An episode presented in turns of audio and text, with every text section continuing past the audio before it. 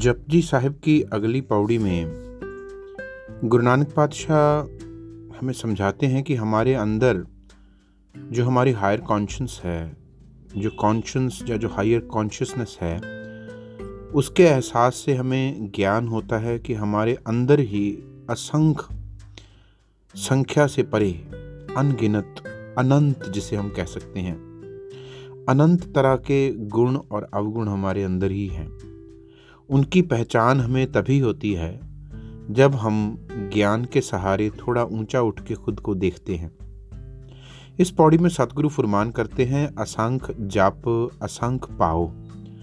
जब हमारी सूरत, हमारा जो ध्यान है, वो गुरु के ज्ञान में होने लग जाए, जब खुद की पहचान होने लग जाए, तब हम जानते हैं कि हमारे अंदर अनगिनत तरह के जप चल रहे हैं। अनगिनत तरह का भाव, प्रेम चल रहा है। वो किसी चीज़ को लेकर भी जप चल रहा है लगातार। जप होता है किसी चीज़ के ऊपर लगातार फोकस होना, किसी चीज़ की ओर ध्यान होना। और भाव है प्रेम। पता नहीं कितने तरह के प्रेम और ध्यान हमारे अंदर चलता रहता है। वो अच्छा भी है, बुरा भी हो सकता है। बुराई की ओर भी ध्यान लगा हुआ है।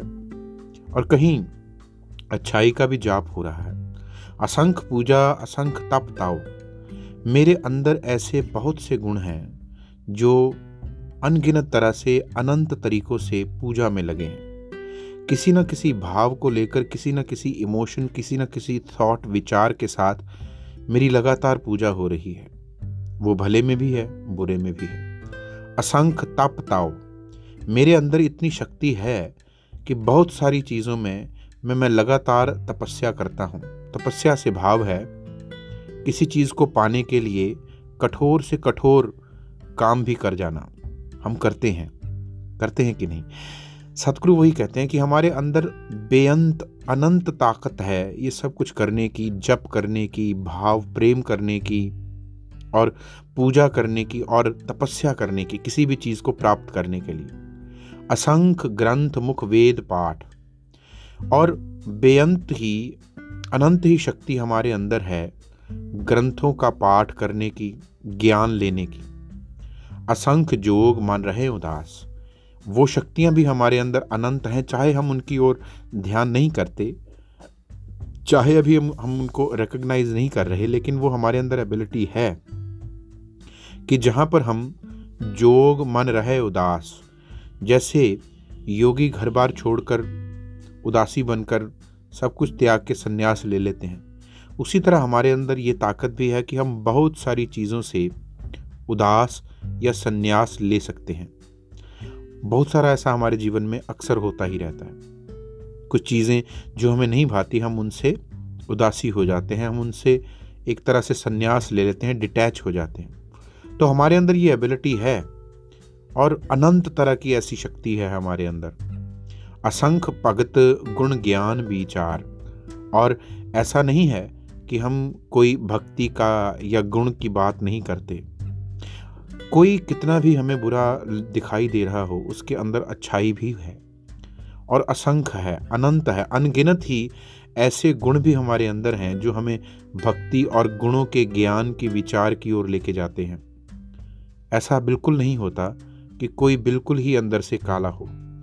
बिल्कुल ही अंधकार हो।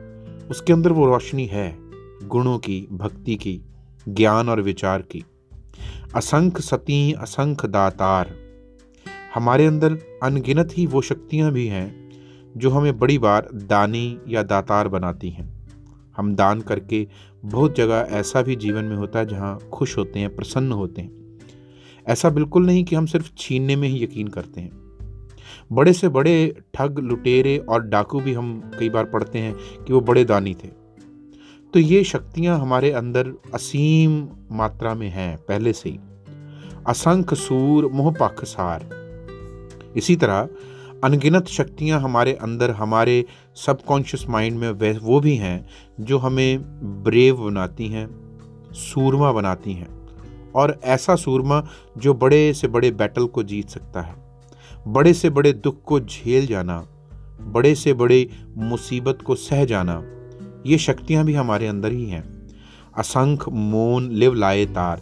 और जिस तरह कोई मोनी होकर लिव जोड़कर बैठ जाता है, शांत होकर, उसी तरह ऐसा नहीं कि हमारे अंदर शांति नहीं या हमें चुप होना नहीं आता। हमारे अंदर अनगिनत ही ऐसी ताकतें हैं, ऐसी शक्तियाँ हैं, जिनकी वजह से हम खुद भी मौनी होते हैं। हमारा ध्यान जुड़ा रहता है। बहुत बार ऐसा अक्सर होता है कि किसी जगह हम बैठे हैं, लेकिन हमारा ध्यान वहाँ नहीं। कोई बहुत बोल रहा है बाहर से, लेकिन अंदर से शांत है। तो ये शक्तियों की कोई कमी नहीं है हम में। हाँ वो भले में लग रही हैं कि बुरे में लग रही हैं, इसका जो निर्णय है, इसका जो फैसला है, वो हमको खुद करना होगा। लेकिन ये सारी शक्तियाँ हमारे अंदर हैं, हमारे भीतर ही हैं। इसलिए गुरु नानक कहते हैं, कुदरत कमण कहाँ विचार? मैं कहाँ तक कहूँ, वो प्रकृति, वो कुदरत जिसने हमें ये बनाया है, जिसने हमें इतनी ताकत दी है। वो प्रभु जो हमारे अंदर बोल रहा है, जिसने ये जीवन दिया है, जिसने इतनी सारी शक्तियाँ दी हैं, वार्या न जावा, एक वार, एक बाल के बराबर भी मैं उसको एक्सप्लेन नहीं कर सकता। जो तुद भाव है साई पलीकार, मुझे बस ये जानना है कि जो उसको भाता है वो आवाज़ जो मेरे अंदर कह रही है, जो बोल रही है, वो जो कुदरत, वो जो प्रकृति का नियम है, जिस प्रकृति ने मुझे ऐसा बनाया, इतनी शक्तियों वाला बनाया है, जो उसे भा रहा है, उस नियम में अगर मैं जीने लग जाऊँ तो वही भला है। जब हम उससे बाहर होकर जीते हैं तो कुछ भी भला नहीं रहता। इसीलिए गुरु नानक साहब ने कहा, जो तुद पावै, साई पलीकार।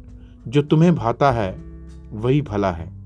जो हमारे अंदर इतनी शक्तियाँ देकर हमारे अंदर बैठा है, उसकी आवाज़ को सुने, उस पुकार को सुने, उस गुरु के ज्ञान को सुने जो लगातार हमारे अंदर है, उस ध्वनि को, उस ध्वनि को सुने।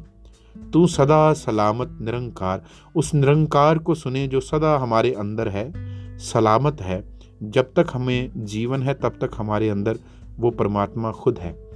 और जो हमारे अंदर है, वो निरंतर हमारे अंदर से हमें राह दिखाता है, बोलता है, आवाज़ देता है। उसी की दी हुई शक्तियाँ हैं। अगर हम उसके, जो उसको भाता है, उसके हुक्म में, उसके लॉ में जीने लग जाएँ तो हम इन शक्तियों का सदुपयोग कर सकते हैं, अच्छी तरह से भले के काम में लगा सकते हैं। गुरु जी गुरु नानक पातशाह का ये फरमान हम धारण करें। अपने अंदर बैठे निरंकार की आवाज़ को पहचाने और उसके अनुसार जीवन जिए तो सब कुछ भला होता जाएगा।